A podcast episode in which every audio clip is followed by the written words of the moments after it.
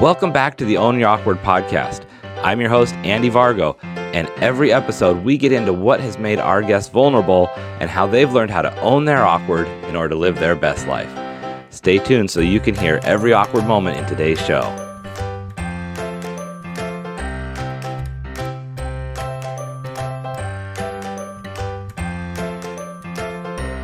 Hey, everybody, welcome back to another episode of Own Your Awkward. I am super, super, super excited today. I have my amazing good friend for a long time and the author, illustrator, the unicorn, creator of Phoebe and her unicorn, Dana Simpson. Dana, how are you?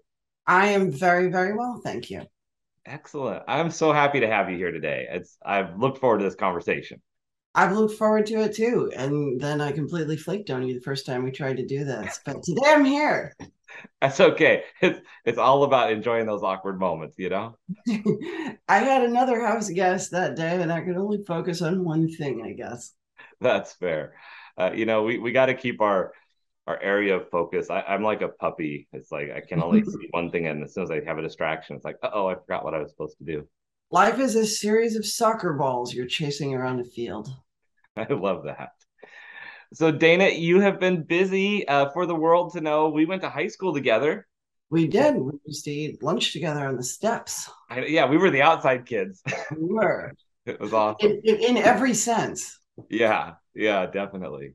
That was that was those were some fun times. In you know, in a way that it took me a long time to look favorably back on my high school years. There were a lot of good things that I liked about it.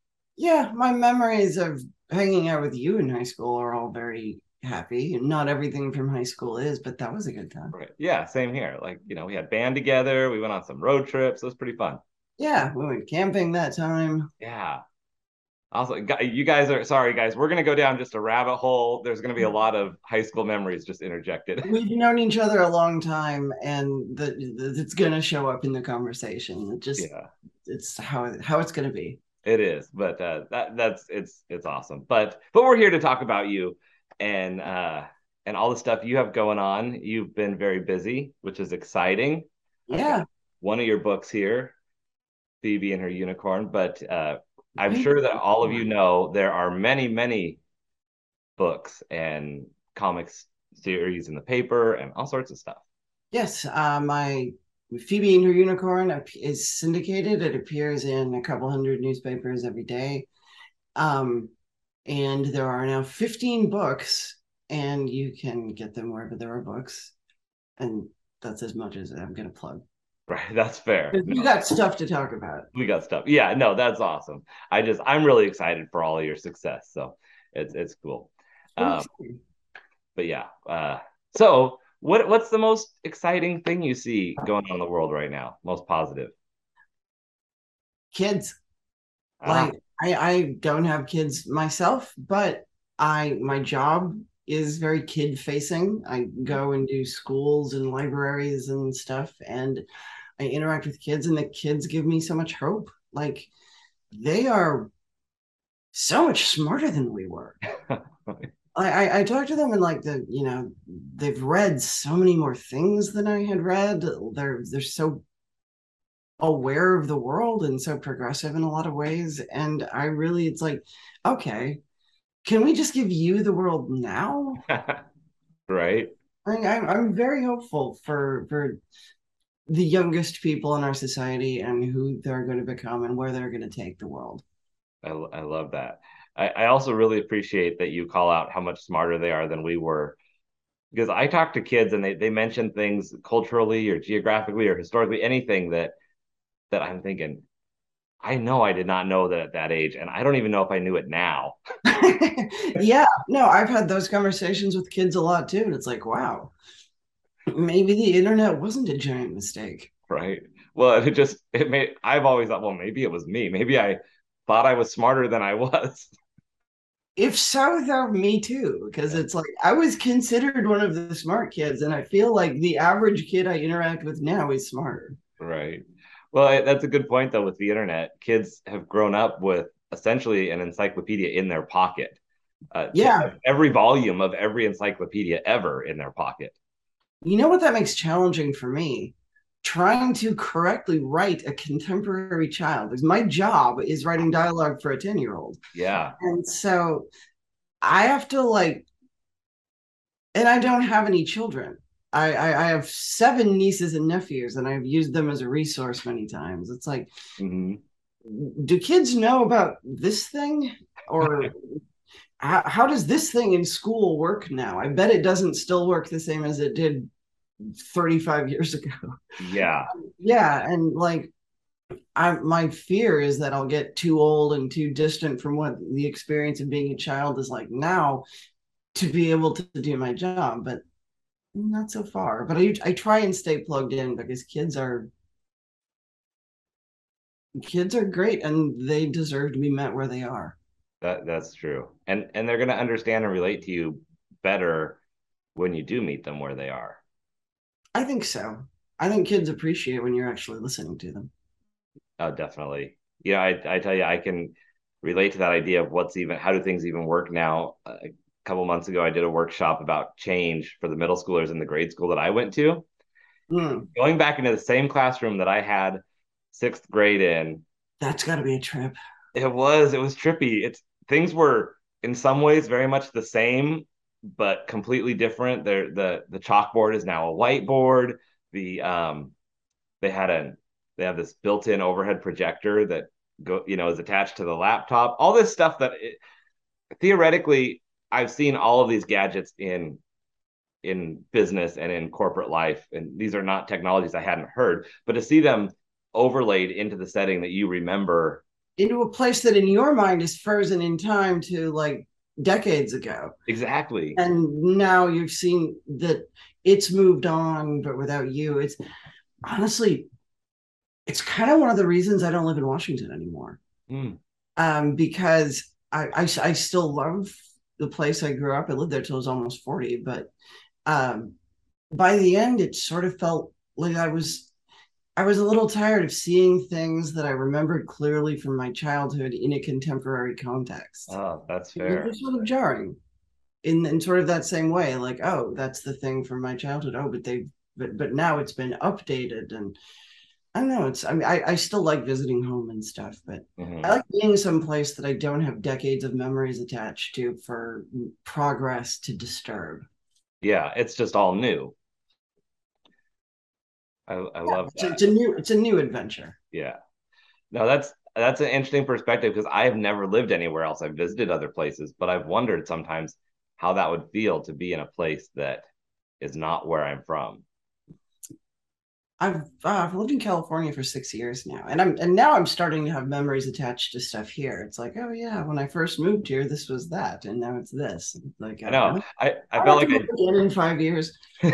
well, I just felt like I just missed you because you were living up here, and and you know the whole time that I was married and I was not active on any social media, so I didn't stay connected with anybody.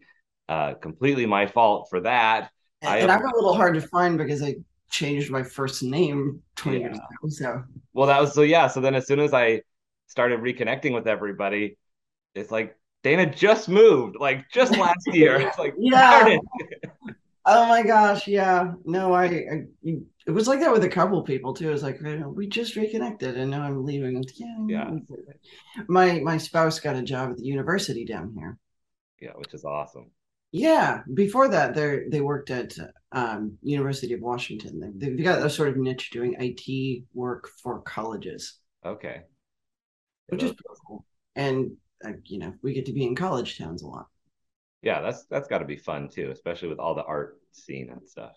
Yeah, there's always stuff going on. So Dana, the world wants to know. We'll bring everybody on here to ask them, what's that awkward thing you've had to own to live your best life? Oh my gosh, there've been so many. I feel I feel like picking one is hard, but there is one big obvious one. So let's talk about that. Let's talk about the fact that I am trans. Transgender, right. for those who don't know how to complete the word, although I think that's fewer and fewer people. When I first came out as trans, people were like, What? And now I feel like people have some sense of basically what that means. Mm-hmm. I was assigned one gender at birth and now live my life as the other one. Yeah. And um, yeah, that I always knew. Not every trans person does. Some people wake up when they're 40 and are like, oh, that's what has to change. And that's valid too. But for me, I I just always, from the time I was a little kid, I felt like it was a big cosmic joke on me mm. that oh, I, I feel like this is wrong. I feel like it I'd make so much more sense as a girl. And but at the time there was like no people in the media did not talk about being trans or if they did it was just a punchline. Um it was i didn't know any trans people. It felt like it felt like a secret i was just going to have to sit on my whole life and that takes a toll on you. Yeah having to live with something you think you can just never tell anybody and the the few times i did attempt to tell somebody they'd be like well sucks to be you because gender is not something you can really change um and so I thought I was just going to have to live with it until one day in my 20s, I kind of went, I'm not living with this anymore. If this is something you can change, I'm going to change it. And I, by that point, I feel like I had sort of tried everything else. Mm-hmm. I had, you know, um, I'd gotten, I was with my current spouse at the time. Like we've been together since we were in our early 20s. Um, I, I, had found love. I had found my passion for cartooning and been I wasn't even paid a lot yet, but I was doing it. I, I'd found the thing that makes me happy to do. And I still wasn't happy. I tried going to try to, I went to grad school for a while. I uh, moved away from Washington for the first time. I was, I lived with my spouse in Ann Arbor, Michigan for a while during this time. And I was like flailing. I felt like I was like, I'm trying everything. And then one day, there was like a voice in my head that was like, you know what the problem is. Mm. You've always known what the problem is. And there are people that have addressed this problem. Like I didn't know any trans people, or I thought I didn't. It turned out one of my friends was and had just never told me. Mm. And then she was like, "Oh, I'll help you," and that was she was great. Nice. You, you have to have somebody to to on your whatever journey you're on. It's so helpful to have someone who has been down part of that road to just guide you in the right direction or get you to, towards resources. Yeah, and it just knowing when Rachel was like, "Oh, I'm also trans," I was like, "You are." I've known you for like two years and it never came out. But uh, she was like, "Let me help you," and she like, like here, so here's. She took me shopping. We had long conversations about it. She ended up recommending both my therapist and eventually my surgeon. Uh, she was she was the best. Um, and it made me feel it made me feel a lot less awkward having somebody else to do it with because nobody else in my life had any idea what I was doing. Yeah. Um, and I feel so much less awkward as a girl. Like I feel like I move through the world in a way that makes more sense to me now. Yeah. It, was the big funny awkward thing. People used to make fun of how effeminate my mannerisms were. Like I remember being in a bar in uh, in grad school with some of my friends and we're play, playing darts and ever somebody noticed the way I would like sort of kick my back leg up when I would throw a dart. Uh-huh. Everybody in the group thought this was the funniest thing ever. wow, look at you throw darts like a girl. Well, yeah. You're like, I, I am a girl. I'm a girl. no and, one knows now, yet. now nobody questions it. Nobody's like, you have really effeminate hand gestures. Whatever. Right. Nobody, it doesn't. It's not weird to people now. Being a guy with effeminate mannerisms would would be fine, but the whole problem was that I never felt like a guy. Yeah. And I feel much, much less awkward in the world now that everyone acknowledges that. Right. And that's that's one of the tricky things too, is like like you call out that, you know, being a guy with effeminate mannerisms isn't doesn't mean you have that you necessarily feel like a woman or that you need to transition. And that's where I think it gets really tricky for people too, because people want to peg everybody with a label and say, oh well, if you're this, then then you should go over here, you should be that. But yeah that's not necessarily the case. But also sometimes people would be like, "Oh, why don't you just why why isn't just being an, an effeminate guy enough for you?" Well, because it's not. Yeah. Because that isn't because I, I am who I am and there's no like secret other box you could fit me into. Right. This well, is this was the this this is who I am. This is what makes sense to me. And something I heard from a lot of people, um, most obviously my parents, but a whole lot of other people was that like they were skeptical at first, but when they saw how much happier and more natural mm. I seemed, it was like, oh, I now I get why that was something you needed to do. Look at you now. You're so you feel so much more comfortable in your body. Mm-hmm. I, I constantly encounter people, and I've been in that situation where we make all these small changes, like you mentioned, you know, going to different schools, chasing all stuff that you think is making you happy, and then it's still not enough, and it's because we don't make the big change that we need to make. You're sort of avoiding it. You're hoping that if you make enough small changes, you might never have to. Yeah. And then one day I just got to a point where I tried everything else. Mm-hmm. Yeah. So do you remember when you really started to first tell people and like knew knew that you were going to make this change? Like how was that in that moment where you had to call mom and dad or call someone close and say, I'm going to be someone that you are going to see differently? First person I had to tell was my now spouse. And we were uh, we were at, at an outdoor festival in Ann Arbor that day, and I realized while we were walking around this festival, and I was sort of people watching and looking at the guys and the girls, and the voice in my head is like, "Who are you kidding? You know which one of these things you are," and um, I was like, "Good God, I do." And having had that thought, I couldn't put it away. I knew as soon as I let it into the front part of my brain that this was going to change everything. And the first person I had to tell was my spouse. And I thought about it inside my own head all day. And then on the drive back to our house, I, our apartment at the time, I told them. And they were, they were still using he, him pronouns at the time. Um, and so was I. And I had I felt a little like I had just dropped a bomb into our relationship. Mm. And it was hard. Uh, their initial reaction was pretty negative. Uh, it was sort of like they, they don't really like when I talk about it. And so I, I will be, I want to emphasize that after that, they were terrific and they've always been super supportive. But on that first day, it was kind of like, you're going to do that to our relationship? What if you change so much that our relationship doesn't work anymore. And I was like, I don't know, I hope not. But I couldn't promise that because I didn't know what was going to happen. Yeah.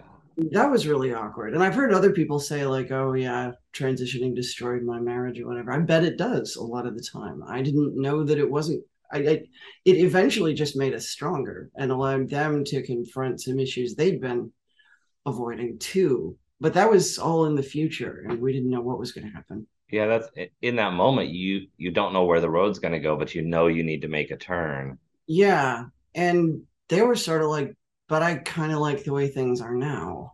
Sure.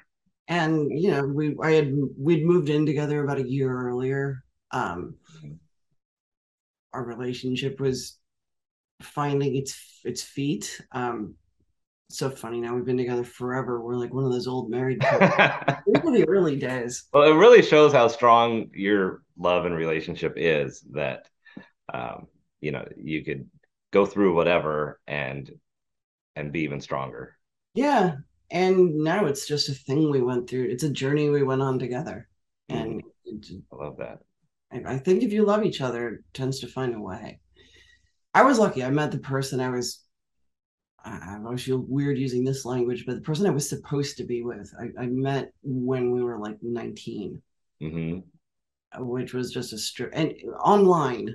Um, we lived in different states. Oh wow!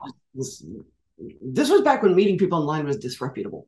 Right? yeah, exactly. 90s. Uh, it, it, wasn't like now where everyone's got the app on their phone. Yeah, we're like one in one in two couples met online. Mm-hmm yeah, and everybody's rolling their eyes like, oh, we'll yeah, see. yeah. Another couple that, that me met online, but like back then it was disreputable, and my parents were not crazy about it. Speaking of my parents, yeah, um, I had to tell them. And the, the parent that I talked to is my mom. My dad and I like each other fine, but dad's not a talker. Okay. Like so many men of that generation. Sure. So, and I wanted to tell her in person. So I waited until a few weeks later when I was in Washington and I was at their house. And I was like, Mom, I, I have something I have to tell you. Can we go for a walk? And we mm. went for a walk. And I just told, I just flat out told her, rip the band aid off. and she was so obviously relieved. Oh, wow. On a couple of levels. One, I think from the way that I had presented it to her, she thought I was going to tell her I had cancer. Oh, like that. It's like, oh, is not that dying? A, you're not dying? Great. Okay. Uh, what was the thing again? Um, but also, she was like, "There's always been this this deep unhappiness in you that I could never touch." Mm. That's how she put it. Um, wow. And she's like, "I'm so relieved to have a name for it." And so she was like, "Okay, so what are you gonna do?" I, one of her first questions was, "Are you gonna have surgery?" And I was like, "Yeah, probably, but not for a while. That's like deep into the process. Like we're, we're, beginning here, right? Like, yeah. We just walked. We walked around Gig Harbor for like two hours just talking about this. Wow. And at the end of that conversation, she said to me, "Have you have you have you picked a name?" Because obviously you can't keep calling yourself my old name, which I'm not going to say.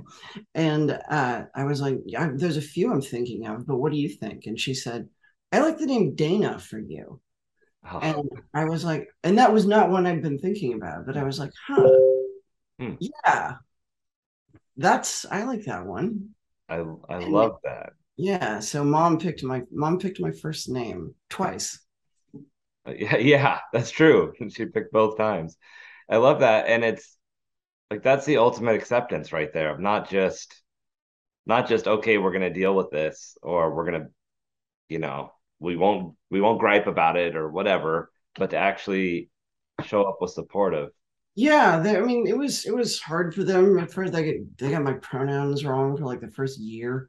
Mm-hmm. Um, but everybody, including my sister, who I was I was worried about my sister because she's kind of religious, but mm-hmm. she was totally fine. And I've always just been Aunt Dana to her kids.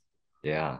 Wow. Which, yeah, it's it's been pretty great. I'm shortly after that, shortly after I like went full time, um, I was at a dinner with my family. It was grandpa's 89th birthday party. Mm. And uh, we're sitting at this table in a restaurant and someone my dad my dad was a dentist he's retired now but somebody who was a patient of his came in and was like oh hi and my dad was like oh this is my family these are my kids introduced me by the correct name and she was like oh I thought you had two boys and a girl. And without pausing, my dad goes, No, I have two girls and a boy. Oh. And she's like, Oh, wow. all right. And then she she like leaves and she's like, Dad, that was awesome. And he looked at me and was like, What? It's true.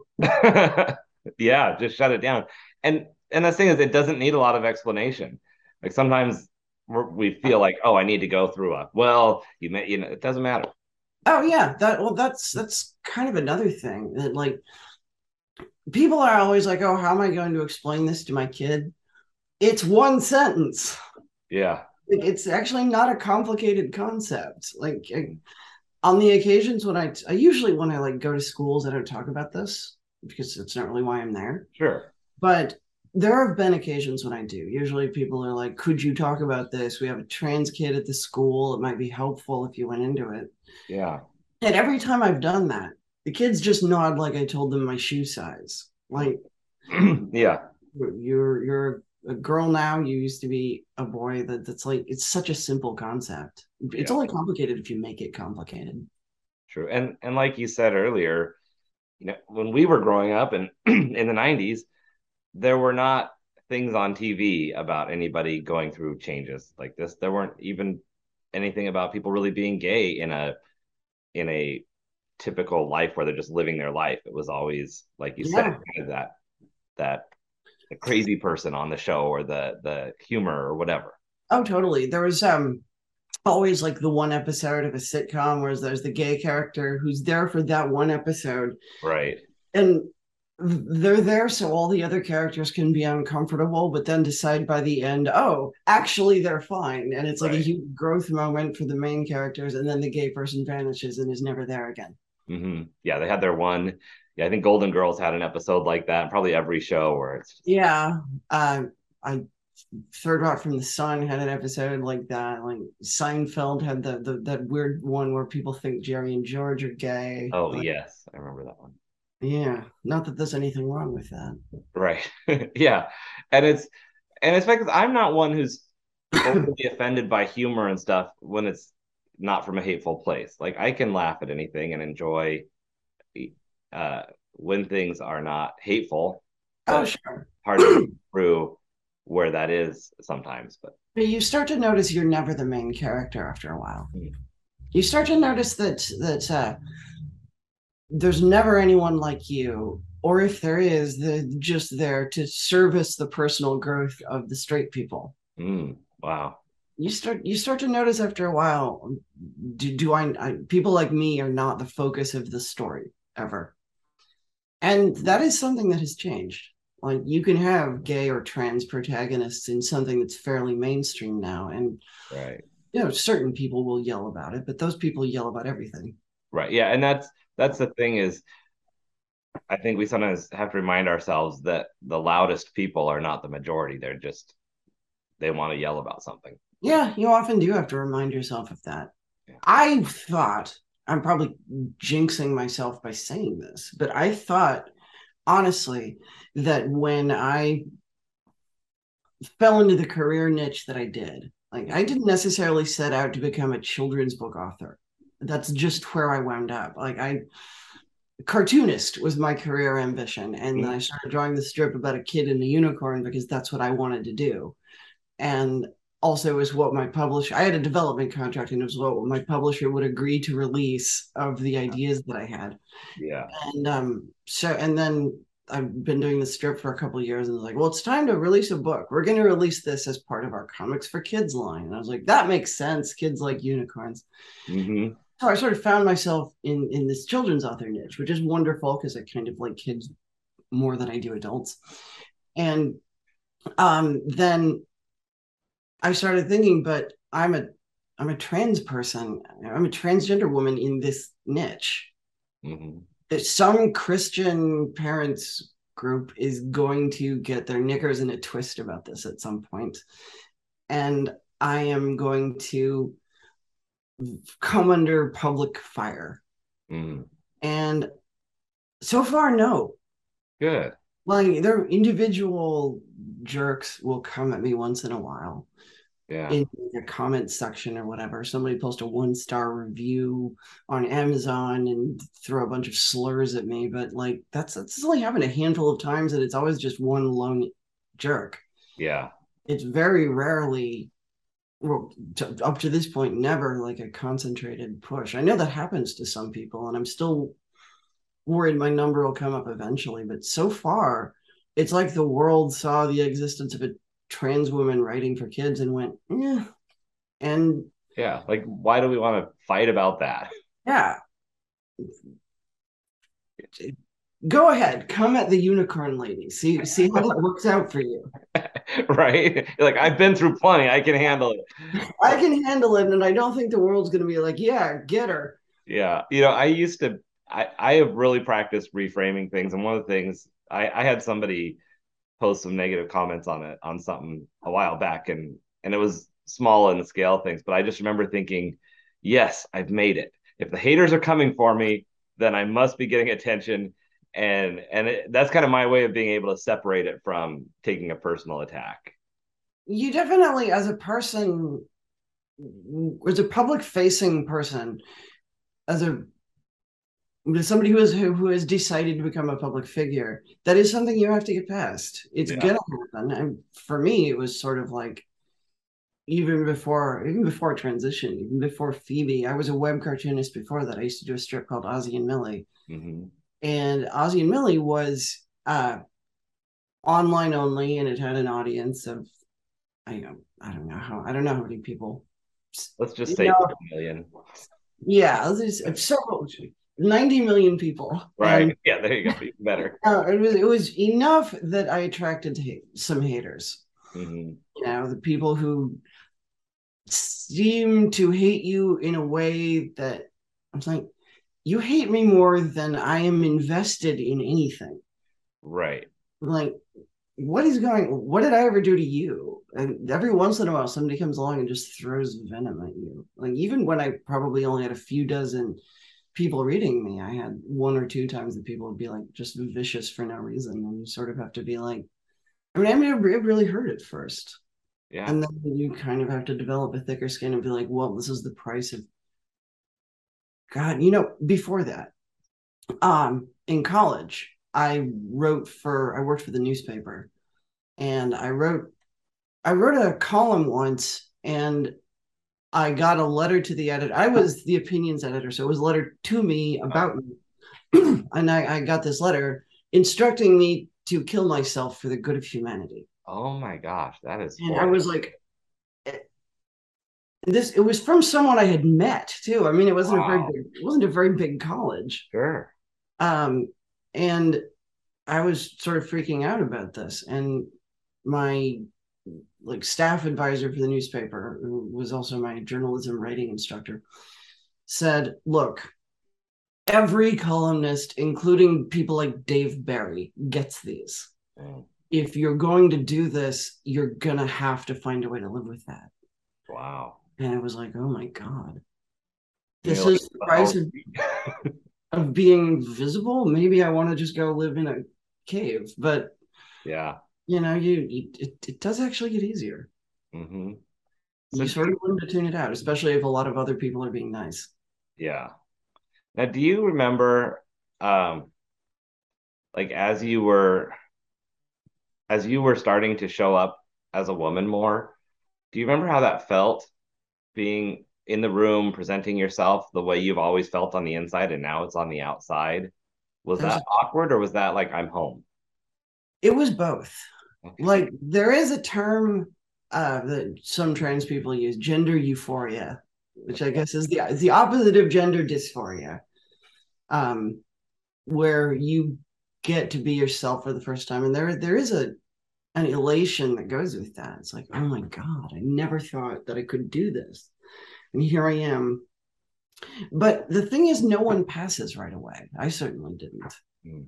Yeah. Um, these days, I do fine but you know the first little bit i did not so well. And you'd go to the trouble you'd put on makeup and girl clothes which no one's good at at first. Right. like, you've never done it. You don't know what you're doing. Um and for a while you're more awkward than you've ever been. And people do pick up on that. And it, there were the first few times i went out like trying to present myself to the world that way and mostly failing it was more awkward than anything else I'd ever experienced. It was, there were moments that I was like, maybe this is impossible. Mm-hmm. And that was hard. Those, those moments were hard. Um, you, you go along, you get better at it. I think a lot of it ends up being confidence. Like you, it's, it's the whole thing where if you seem like you're supposed to be somewhere, if you seem like you're supposed to be doing something, most people will just accept you as you present yourself. Mm-hmm. And once you get over that awkwardness a little bit, people pick up on that new confidence and will just interact with you as you as you've presented yourself. The trouble is getting to that point. Yeah. Getting I, over that initial awkward hill. Right. Yeah. As you were describing it, I was just picturing almost reliving, you know, teenage years where you're trying to come into your own. And there are all those moments where you don't quite know how to wear the adult clothes or all this different stuff, but now you're doing it as an adult in a whole new on a whole new level. That is absolutely the way it is. It's um many people describe it as this describe transitioning as a, as a second adolescence, a second mm-hmm. puberty, and and it really is up right up to the fact that you have to chemically go through puberty again. Yeah. Because that's what hormone replacement is. You go mm-hmm. through the other puberty. Yeah. And so, yeah, I've been, I've been through puberty twice.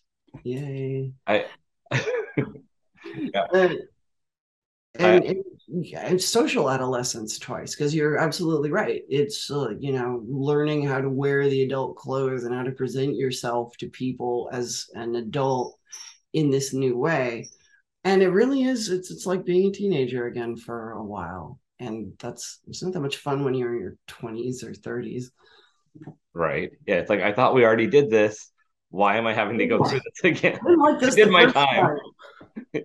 this sucked before. Why do I have to do it again? Right. But uh, but when you know how, especially now, knowing how happy you are, like it's worth it. I would imagine. Oh yeah, I kind of I think about me in my 20s going through all of this and I want to sort of I want to time travel back there and you see that those like memes on Twitter every once in a while it's like what five words would you say to younger you? Oh, and sure. I would just yeah I, I mean that's not hard for me. I would just tell her it's all going to work out. I love that. Yeah I I had an um a friend who's trans that I didn't know was trans till till he told me. And I had a moment where they were upset that someone had outed them. And it was this eye opening moment for me because as a gay person, the further you come from the change, the less you care about people knowing what you've been through. It's like, well, oh, they, yeah. but, but I had to realize for them, it's actually the opposite because they're, they're in this new space and not wanting to be tied to an old identity and it was an opposite that is, way. That is one way the two things are different. Like if you're gay, then you just are gay. Yeah. it's, just, you, you, it's about embracing that aspect of yourself. Whereas if you're trans, transition mm, I mean, just think about the word. You're you're moving from one thing to another, and once you've arrived, nobody wants to be transitioning forever. Right. Yeah. Sort of just get to the other side and then carry on with your life, or at least that's what I wanted, and I think I think that's common. Mm-hmm. Yeah, it's uh, um, that's one thing that I think is dangerous in the LGBTQ umbrella of of collaboration is that people think that because you you identify with any one of those letters that you must understand all of the letters and and it's like no i've never had that experience it's you know, so I can't speak to other than through who I know. Yeah, and we, I think we're we're lumped together under that umbrella because we do have a lot of we have a lot in common. Our interests often align, sure. but there are in, in some other ways kind of fundamentally different experiences. Yeah, I, I have been working on a joke. I haven't quite perfected it yet. Where you know someone asked me if I'm LGBTQ, and I'm like, well, twenty percent. yeah. I'm like, huh? I'm like, well, I'm just the G, you know. But... And I, I, I feel sometimes like people who are not any of those things do maybe not appreciate the subtle dis- differences that exist within that umbrella. You know? Yeah, definitely. And uh, yeah, I, it's fun. So so yeah, so things are things have have changed. You did you notice? I, I have to imagine that a lot of relationships changed through that. I mean, you talked about your mom being able to say, "I knew there was something." I mean, that ha- I, I'm just guessing that that has brought a lot of things closer. You talked about your spouse relationship being closer. Uh, yeah, my mom and I have a different relationship than we did before too. Like she, when I was going through transition, my mom was like, "Here, let me show you all the stuff I would have shown you when you were ten if I had known." like she, she, you know, we went shopping. She, her, her taste in clothes is a little more conservative than mine, so I had to rebel against her a little bit. again. again, speaking speaking of going through adolescence again, and, yeah. and um, you know, she uh, she taught me how to do makeup, and she was like, "Here, let me do my best to help you in your womanhood." And my mom's family has a long history. Like she was really close to her mom. Yeah. And her mom was really close to her mom. There's like this long history of mother daughter friendships in, in my mom's family. And so feeling welcomed into that space was really, it was one of the best things about it. Yeah, I love that. That's your mom is great. I I have such fond memories of both your parents, but I just remember coming over to your house and your mom being so genuinely welcoming. Oh, my mom is such a kind person. yeah. I, I would love to be more like my mother because she's one of my favorite people. Oh. It's good to have someone to strive towards that's, that's positive. And she, my my parents have been so happy seeing me seeing me be happy and seeing me be successful like I know I was the kid they worried about for all sorts of reasons. Right. Now, my brother's a doctor. My sister is a uh, stay-at-home mother of five, and I am. I was the the one who spent my twenties casting about and trying to figure my life out, and I know I was the one that they were like, mm. but then everything worked out, and I can tell how how happy they are about that. Yeah. So how has this affected life outside of relationships and stuff? I mean, you, obviously you're very successful, but do you feel like you could have gotten to where you are if you hadn't have addressed this or I no, I think if I had never addressed it, for, definitely Phoebe and her unicorn could not exist. Mm. Because Phoebe is a statement I think probably only a woman could be making. Mm. Um, only somebody who has recognized themselves in maybe interacted with the world in that way. Um, it's it's definitely it's an expression of that side of me. It's I think Phoebe and her unicorn is an unabashedly feminine project. I'm running into this, this as a problem right now um, because we're developing it as a show at Nickelodeon right now. Awesome! Um, Congratulations. Thank you. Well, don't congratulate me yet. Um, there's the hurdle we've hit. It's, it's, the second time we've tried to develop it as a show. We were in development at Amazon Studios for two years before they dropped us and effectively canceled all their kids' TV programs they had at the time. Oh. And Nickelodeon is there's been some executive changes there, and they're starting to be the new executives are starting to be like, there aren't enough boys in this. Oh goodness. Like, yeah, I'm like, there are some, it's not zero. If there was one girl, you'd think there were enough girls, but like, yeah, boys have to be. You like, know, boys are. It's okay to appeal to different audiences and have different. Yeah, there's there's this idea though that girls outgrow animation. It's like maybe that's just because you're not making enough shows for them. Right. Yeah, that's fair. Yeah, I don't know. I've uh, I have a friend who's a big TV animation figure. And uh, as soon as it started happening, I was like, hey, you want to get lunch with me? And we just complained about this for like Let's say, yeah, the overriding feeling. Oceanside Cafe going, yeah, Hollywood and men are the worst. what is it with them? yeah, but I, I do to to get back to your original question. Yeah, I, I do really think that Phoebe and her unicorn came out of me as who I allowed myself to become and couldn't have existed otherwise. Mm. In terms of how people have how it's affected my career and and it's hard to say. I really don't know. I, I do kind of feel like they released my strip in spite of my being trans, not because of it. Mm. But also maybe being a woman has not been unhelpful. Like I do kind of feel like most okay, let's talk about the publishing industry for a second. Um, people don't know this, I find, but most people who buy comics are girls under 15. Mm. People don't know this. Did you know I personally outsell Marvel? Wow. I did not know that. Marvel sells shockingly few actual comics. It's amazing. Uh, you know, they're, they're, this movie juggernaut, but in terms of selling actual comics, and Marvel actually doesn't sell all that many. And um, if you look at the top sellers of comics, First of all, uh, manga, Japanese comics, that's its own whole category. Okay. They sell just a ton of comics. Yeah. Um, in terms of non manga comics, if you look at the list, it is all children's graphic novelists, mm.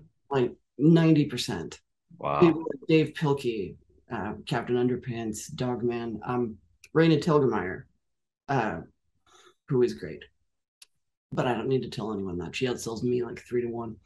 Um, I'm I'm I am actually for the last year I've seen data for the eighth best selling non manga comic artist in the world. Wow. yeah. But people don't know that. It's like a big secret that girls are the main market for comics. Mm-hmm. Because people never acknowledge girls. People yeah, and and yet there's we still have people saying that there's not enough boys in the comics. that yeah. girls are buying already. Yeah, we're not getting the right audience, even though we have this massive one because girls don't count. Mm. I, I, do kind of feel like it's, it's funny, you know. I always worried that transphobia would take me down, and now the problem I'm running into is garden variety sexism. Uh, yeah, it doesn't have anything to do with trans. It's just it's, it's, it's just women. Yeah, girls. wow. And I, I I don't want to complain because obviously I'm doing really well, but I do kind of feel like I'd get more awards and more recognition if my audience were not young and female. Mm. There's this sort of this idea that you're not as serious if you're writing for that audience. It's not as serious an audience to be to be creating for. I don't have any hard evidence of that, so maybe I should say it less, but it's definitely something I feel. Yeah. Well, it's you know, vibes are a real thing. You pick them up and it's always not always easy to find the the evidence behind our intuition, but it's there for a reason. I do think though that uh, I may not get as much recognition from the men who, for some reason, get to decide who gets recognition, but I am everyone's niece's favorite author. of course, yeah, which is which is I would imagine in a lot of ways so much more rewarding it's it's wonderful. It's super rewarding. And and often I find that it's like like I'll be at a convention and a family will come up to my table and the adults will be like, "Oh, honey, this looks like you might like it. What do you think?" And the girl will be like, "Yeah, I've read books one through six. Can I get book seven? I love that. Well, I tell you, when I when we reconnected and I found out what you'd been up to, I like ran to this. Well, I drove to the closest bookstore and I'm like, okay, maybe they'll have a Phoebe and her unicorn book. And there's a whole section. I was like, holy like, yeah, it's, it's, it's gone very well for and, and it was like an end cap display. I was like, wow. So I, I bought the first two, and and I honestly thought, I don't know if I'm gonna be into the comic book scene. I'm I'm buying them because this is my friend, and I want to I want to see what it's like. But I opened it and I started reading the first Phoebe and her unicorn, I felt like I was hanging out with you in high school because it was just so much embodied that that oh, way yeah. interact and just kind of casual. Like it, it was cool. That makes me really happy to hear. My my mom, I'm talking about my mom a lot. Well, my mom is great. My mom always tells me she reads the strip every day, and she's like, "You really remember what it was like to be you as a child." Like, yeah. Phoebe is, Phoebe is a straight up self portrait. Well, and yeah, and definitely the the choice of words, the tone, like like I could hear it coming through, and it was, it was back really good memories. And I read the first book like overnight. Like I just I didn't put it down. I was like, this is fun. So well, I'm really glad to hear that, and thank you. I'm I'm glad that was your experience with it. Yeah, it was, I I feel like I can really see you in this as a very high compliment to give an artist. Uh, well, and the thing is, yeah, I, that's fair because I think that we pour ourselves into our work, right? So oh, definitely. It's uh, but yeah, it was it was also amazing to me to think about how you could actually come up with all of the text in the in the way that you do, the way you know young kids are going to talk. Yeah, and like I said, I always worry that kids will start talking in some different way that I won't be able to connect to, and that'll be it for me. My well, stuff not, become hopelessly dated. Well, if they just keep reading your books, they'll just keep talking like your books. Yeah, maybe I'm in charge of this now. I never thought about it like that. I have power over how children talk. Well, that's what I thought was interesting was when you were stating how maybe people don't take it as seriously when your audience is young, primarily female readers it's it's no different than you're servicing an audience no different than a textbook industry would be writing for. You know you're you're providing them with insights and tools and um, you know all sorts of good stuff. Something i always try to do too is i i don't dumb down language at all for my audience. And people tell me that they like that. But like i enjoyed reading stuff that was a little above my head when I was growing up. I liked encountering words I didn't know. Yeah. Getting to learn them and stuff. And so, you know, I'll I'll include big complicated words in in Phoebe's stuff. And then the um we only started doing this in like book 4 or something, but uh, uh, there's there'll be like a glossary at the end. So if there's words you as a kid, words or concepts that you as a kid don't know, if uh, you don't know what you know multiverse theory is or, or what cubism is or whatever, then uh, it's there at the end, and now you know something you didn't before. And I always loved that stuff when I was young. Yeah, that's I that's definitely it's like you get these little you sneak in the education along the way, uh, kind of trick them into it. Yeah, it's it's education's only boring if you suck at it. True. Well, Dana, I could I could just talk to you for hours and hours and hours, but I know that uh, that everybody has things to do, and and you know we will talk more. Uh, but what what would be the advice before we go? What would be the advice you would leave our listeners on how they could own their awkward? You know what? This is going to be the tritest thing that I have said the entire conversation, but follow your heart. Like I started to feel much less awkward when I stopped trying to be something that I wasn't. And I also found that for the most part, the world likes you more if you just own it. You you may feel awkward, but you're never the only one. Mm, I love that. Be you and your people will find you. Definitely. That's beautiful. Well, Dana, thank you so much for everything you're doing in the world. You're a great role model for so many kids. The books are entertaining. Uh, obviously good friend. I'm so excited to be able to chat with you today. It's been a pleasure. Andy, it's always a pleasure. Talking to you is a delight. It always has been. Yeah, thank you. Everybody else, don't forget to share, subscribe. Make sure you read those uh, Phoebe and her Unicorn comics, grab the books, and as always, own your awkward. Thank you so much for listening in for today's show. Be sure to visit awkwardcareer.com to continue your journey. And of course, please like, subscribe, and share with your friends so they can find their awkward side and learn how to own it.